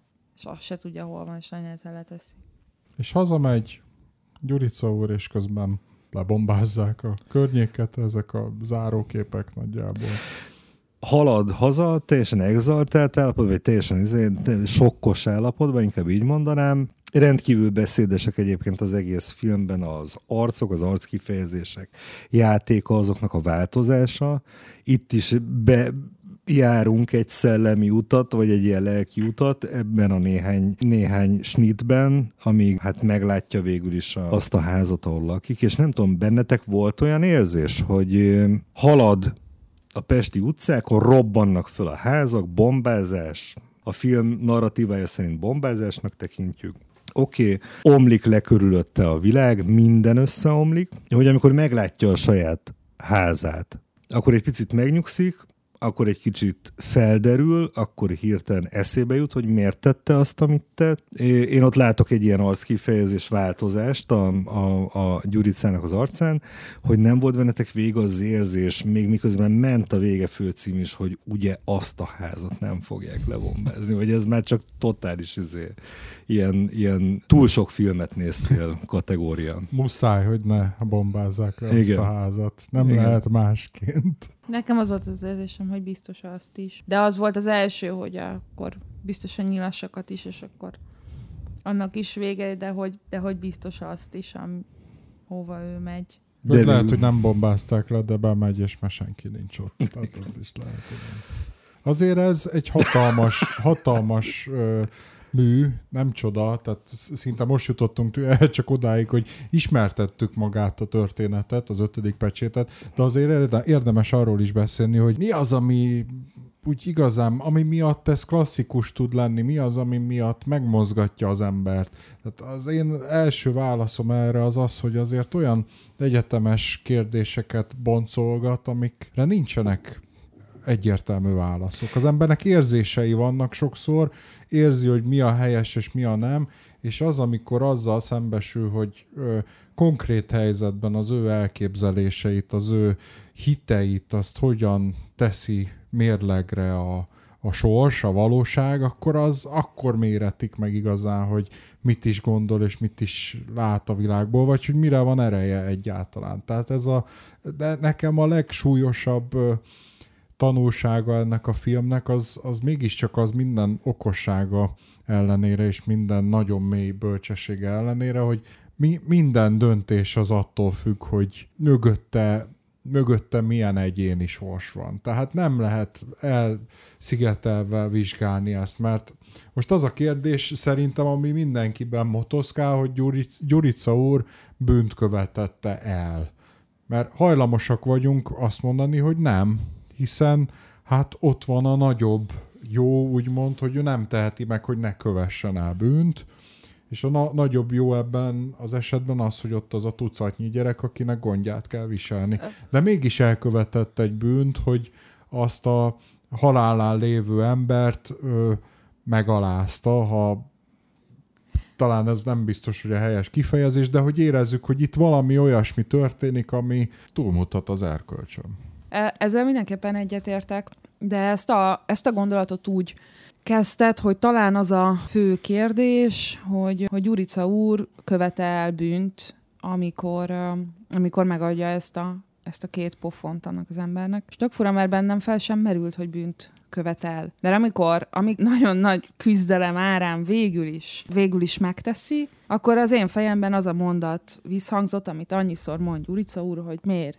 Akkor talán nem hal meg. És hmm. innentől kezdve nekem eszembe se jutott az, hogy bűnt követel. Viszont az, ami, ami a film kapcsán nagyon ö, foglalkoztatott, meg ami ö, szerintem egyetemessé teszi az egészet, az az, hogy minden teljesen viszonylagos, mindenkinek ö, az igazsága az a saját szemszögéből igaz. És akkor, amikor, amikor feltette a, a Gyurica ura a, a kulcs ö, kérdését, hogy, ö, hogy Tómusz Katateki lennél, vagy Gyugyu, és visszakérdeznek, hogy na de hát nincsen lelki ismerete Tómusz Katekinek, akkor onnantól számomra nem is volt az, az kérdés, hogy, hogy oké okay, annak lenni, aki nincsen tisztában a, a, a saját tetteinek a súlyával is. Na és, és onnantól kezdődik a, a, az igazi történet, amikor a saját lelki ismereteddel azzal szembenézel, hogy, hogy ez is lehet egy érvényes hozzáállás, és így innen nézve bármilyen hatalmi rendszert, az nem is tudom, hogy egyszerre izgalmas és szomorú és kiábrándító, de érthetővé, érthetőbbé teszi a világ működését valahogy számomra. Nekem csak ezzel mindössze az a bajom, tehát a Tomóceus takatiki már én sem tudom kimondani megfelelően, de Timóteusz tiki, vagy hogy viccelődnek vele ott a, ja, ott, ott a szereplők, hogy akkor tulajdonképpen ez felmentés azoknak, akik elkövetik ezeket a bűnöket, és ez azt jelzi, hogy tehát ilyen értelemben nem létezik olyan, mint bűn, hanem csak, csak nézőpontok léteznek, amiből nézve valami bűn vagy nem. De szerintem ez nem lehet így. Tehát vala, valami egyetemesnek kell e fölött lennie. Én például arra gondolok, hogy amikor a, hogy nem látjuk a nyilasoknak a történetét, tehát hogy miért váltak nyilasá, és hogy utána mik lesznek, meg hogy szenvednek, tehát nem látjuk a, a bűnt látjuk, de a bűnhődés részét nem látjuk, azt nem látjuk, hogy van-e lelki ismeretük, vagy nincs. Azt látjuk, hogy abban a pillanatban, amikor uralkodnak, és másokat pofoznak, meg elnyomnak, akkor, akkor ki tudják ezt iktatni. De itt akkor az a kérdés, hogy létez, létezhet-e olyan helyzet, amikor valaki teljes mértékben ki tudja iktatni a lelki ismeretét. Szerintem a, például ez a pofozás kérdés is, de nem csak azért számíthat bűnnek, mert ott, ott látjuk, hogy fölhorgad mindenki, a, a, az asztaltársaság, és hogy ott elbuknak tulajdonképpen, hanem azért is, mert úgy érezzük, hogy ez egy határátlépés. Tehát valami olyasmit csinálnak, amit, amit nem az, hogy nem szokás, hanem hogy amit nem rendes szabad. ember nem tesz meg. Igen, még akkor sem, hogyha tehát ha cserébe korrumpálják. Tehát, hogy ez valami olyan vonal, amit nem lépnek át. De, és éppen ezért nehéz a kérdés, mert hogy arról van szó, hogy tisztára mossa-e azt a bűnt, az, hogy Gyurica úrnak egy nagyobb perspektívája van, tehát az, hogy ott a tucatnyi gyerek, akiért felelősséget kell viselnie, és amiről egyébként nem is beszélhet senkinek, mert az önmagában a kockázat lenne, és azért van egyébként ilyen Eszembe jutott egy filozófiai mű Kierkegaardnak a félelem és reszketése, ahol nagyjából ugyanerről beszél, csak hát ott azért egy ilyen transzcendentális összefüggésben, hogy Ábrahám és Izsák történetében, hogy látjuk azt, amikor arra szólítja föl az Úr Ábrahámot, hogy ölje meg egyszülött fiát, és akkor fölcipeli a hegyre, de nem beszélhet senkinek sem róla, de ugye azzal nyilvánítja ki a hitét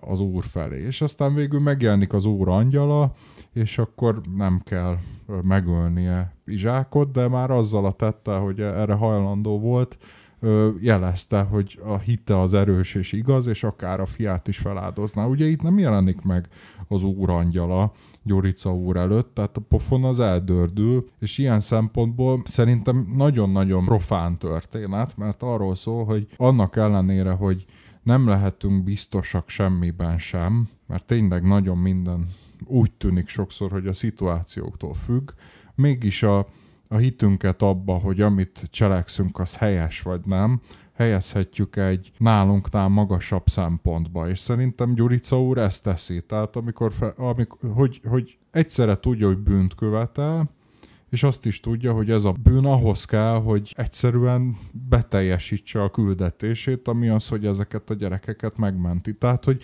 szerintem az a paradoxon ebben, és ami, ami, amiatt tartom én egyébként tényleg akár a magyar környezettől is eltávolítható egyetemes gondolatisága bíró regénynek és filmnek, és talán inkább filmnek, mert a regény is nagyon jó, de azért a film adaptáció az szerintem sokkal-sokkal jobb, mert ezt a paradoxont, hogy hogy lehet valami egyszerre bűn és nem bűn, és hogy lehet valami egyszerre ö, jó és nem jó, és ezt most kizárólag Gyurica úrra értem, mert mindenki hozzá képest ö, egy vagy két dimenziós szereplő, de ennyi. De Gyurica úr a fő, fő-fő szereplő ebben.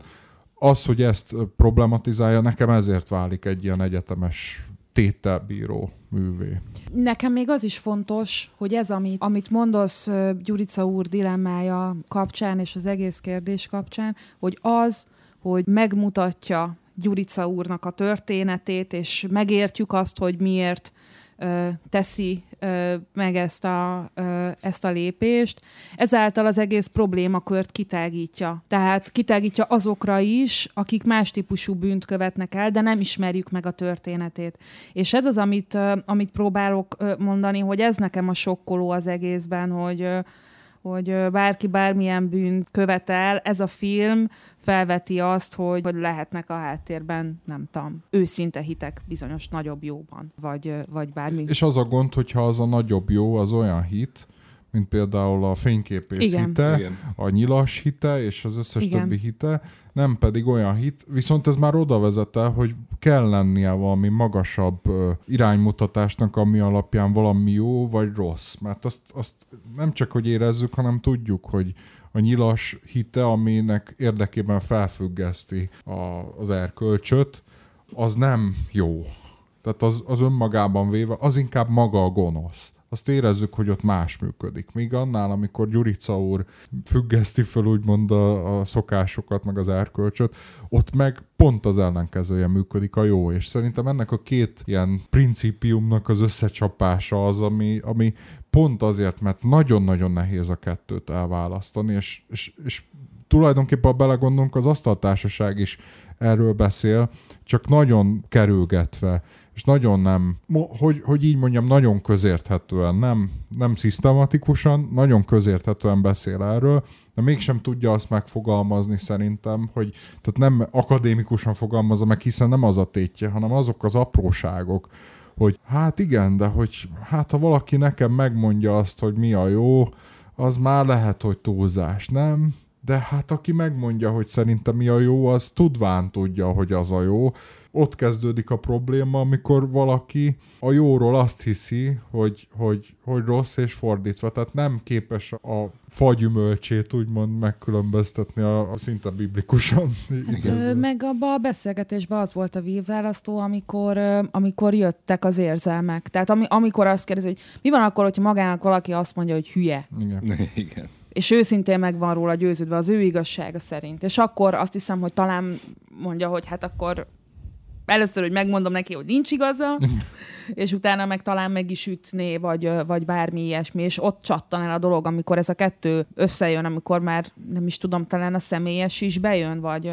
Hogyha az a kérdés, vagy arra a kérdésre visszatérünk még, hogy miért lehet ez ennyire, ennyire időtálló ez a film, a mai napig. Arra nekem egy ilyen kicsit technikai vagy formai megközelítésem is van. Nevezetesen az, hogy ez az egész olyan, mint ha, tulajdonképpen egy ilyen dramatizált morálfilozófiai eszé. Uh-huh. Tehát ez egy eszé, ami nagyon analitikusan, nagyon aprólékosan különböző álláspontokat, különböző szólamokat egymással ütköztetve beszél a bűn természetéről, a hatalom természetéről, az erőszak természetéről, és egész egyszerűen ezeket a, ezeket a filozófiai kérdéseket, amelyek hétköznapi szinten, de teoretikusan is gyakran felmerülnek a saját életünkben is úgy zenésíti meg, vagy úgy viszi színre, hogy mindez művészi szempontból is érdekes, átélhető, és remek színészi alakításokkal, és nagyon érdekes filmes megoldásokkal végsősorban művészeti lényegíti át.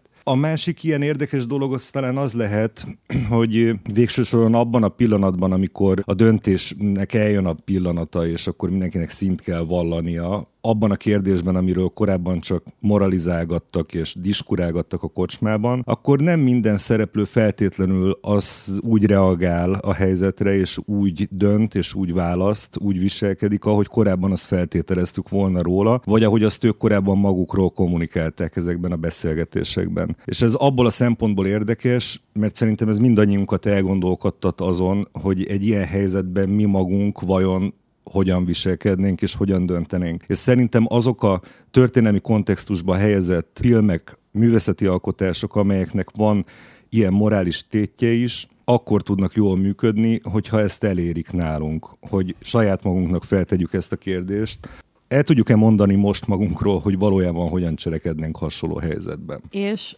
abból, ahogy elmondjuk magunknak, hogy hogyan cselekednénk, valószínűleg nem derül ki, hogy hogyan cselekednénk. Így van. Mert nem csak az az érdekes, hogy ők hogyan kommunikáltak ö, kifelé arról, hogy ők mit választanának, hanem az is, hogy nagyon sok belső monológut ö, ö, látunk, például a király úrét, ö, vagy, a, ö, vagy a Béla kollégájét, vagy nem, talán ő a feleségének mondja. Igen. Tehát ők saját magukkal szemben sem tudják a, a, a saját természetüket, vagy azt, hogy, vagy azt, hogy mit csinálnának egy ilyen éles helyzetben.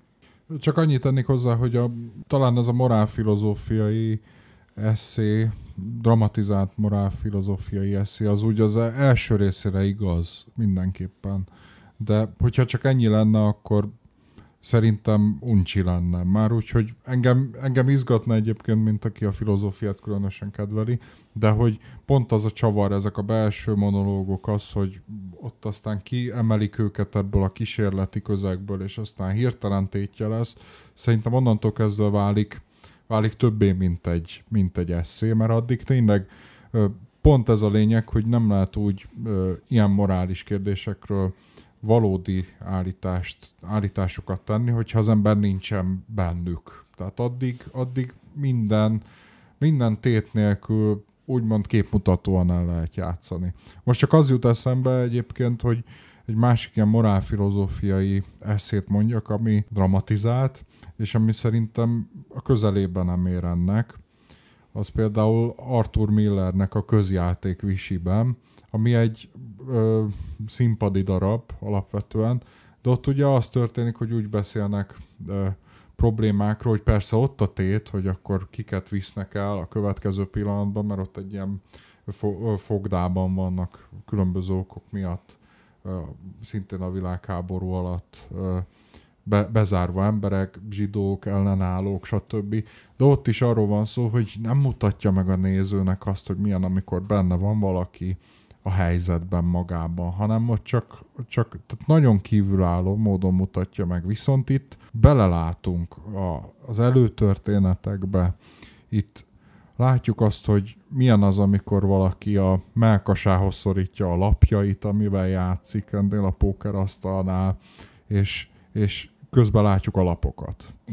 És szerintem ez biztosan lehetne mondani a világirodalomból, vagy a filmtörténetből, hasonlót. Én most nem akarom azt mondani, hogy ez példátlanul egyedülálló a jó, de azt hiszem, hogy, hogy felemeli a, a filmművészetben a legnagyobb közé ezt a filmet, legnagyobbak közé ezt a filmet, mert tényleg valóban önmagán túlmutató, és az, hogy ezt meg lehetett csinálni ezekben az években, az, az talán annak köszönhető, hogy ez a nyilas uralomra való közvetlen ö, reflexiókkal volt tele, de hát azt valahogy érezzük szerintem ebben, hogy ez csak a díszlet, és hogy e- ez, ez tulajdonképpen bármelyik történelmi szituációba be lehetne helyettesíteni, amikor, amikor a terror túlkapása, az ember, emberségességnek a kérdése az kockára van téve. Szóval még csak arra, amit, amit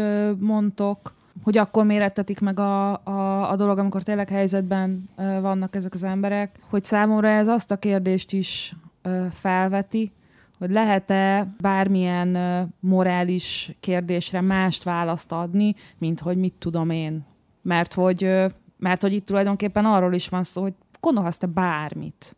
Addig, amíg nem vagy ott, nem, nem fogod tudni, hogy te hogyan is vagy ezzel. Vagy, vagy addig, amíg minden oldalát nem látod a dolognak, addig nem tudhatod, hogy mit gondol.